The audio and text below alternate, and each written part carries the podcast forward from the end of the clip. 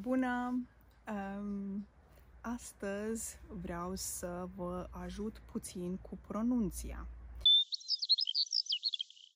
În general, limba română nu pune probleme mari sau dificultăți deosebite legate de pronunție.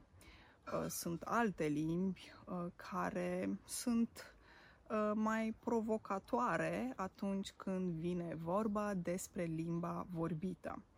În schimb, în limba română există, printre altele, o vocală care pune mari probleme celor care învață limba română.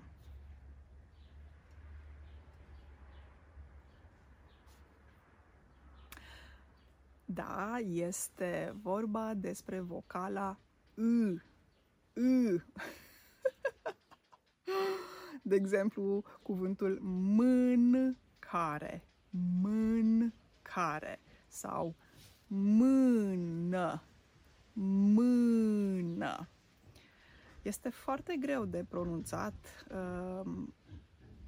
dacă nu ești obișnuit și nu există în limba ta ceva asemănător, este greu de pronunțat această vocală. Acum, două observații, sunt afară și sunt animale, vecini, se întâmplă multe în fundal. Știți probabil că, da, există î în cele două forme scrise, î din i și î din a.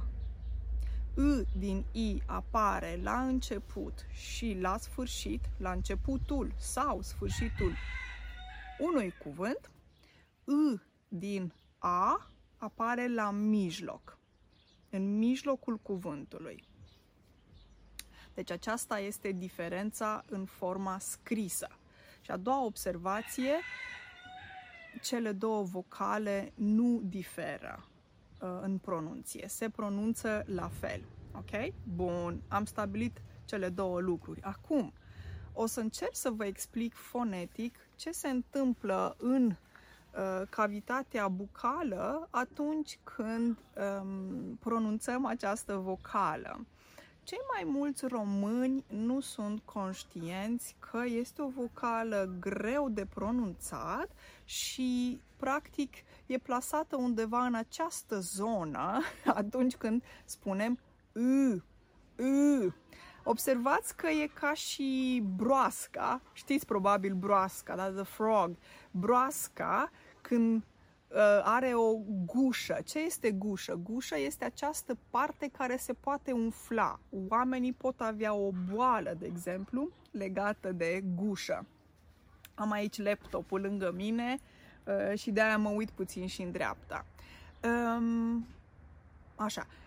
Imaginați-vă că exersați acasă să pronunțați această vocală â, ok? Și vă uitați în oglindă. Știu, e greu și ciudat și diferit. Dar e ca atunci când te uiți în oglindă și exact ca o broască activezi această zonă din, pentru pronunția vocalei â. E undeva în spate, da? Nu este pe partea de mijloc aici a cavității bucale, nu este pe partea din față a cavității bucale, asta se numește cavitate bucală, ci este în spate, în spatele cavității bucale.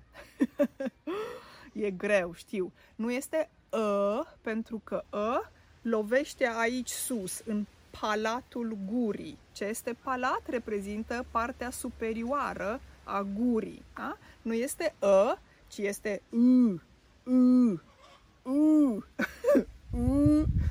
Și observați, deci este undeva mai în spate și observați, vă rog, cum anume se mișcă și buzele. Când spui, de exemplu, Observați că partea inferioară este activată și aici partea superioară cu buza superioară este mai relaxată, mai pasivă, pe când partea inferioară este foarte activă. Ok? Imaginați-vă că, nu știu, aveți o dificultate fizică și scoateți sunetul E destul de puternic, e destul de puternic și greu de pronunțat. Dar să știți că prin exercițiu, prin repetiție, se întâmplă minuni, pur și simplu.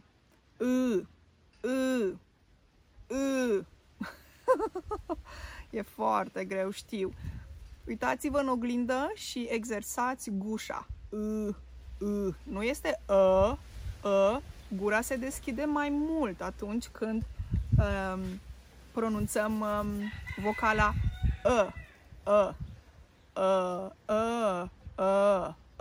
Nu, este Deja vorbim de dinții din partea de jos. Ok? Un moment să mă și gândesc puțin la logica pronunției. Da, vine direct din gât. Pare destul de gutural, adică din gât, care vine din gât. Și trebuie neapărat să activați partea asta. Partea aceasta. Oh, God! Mă opresc aici pentru că nu e frumos, nu-mi place.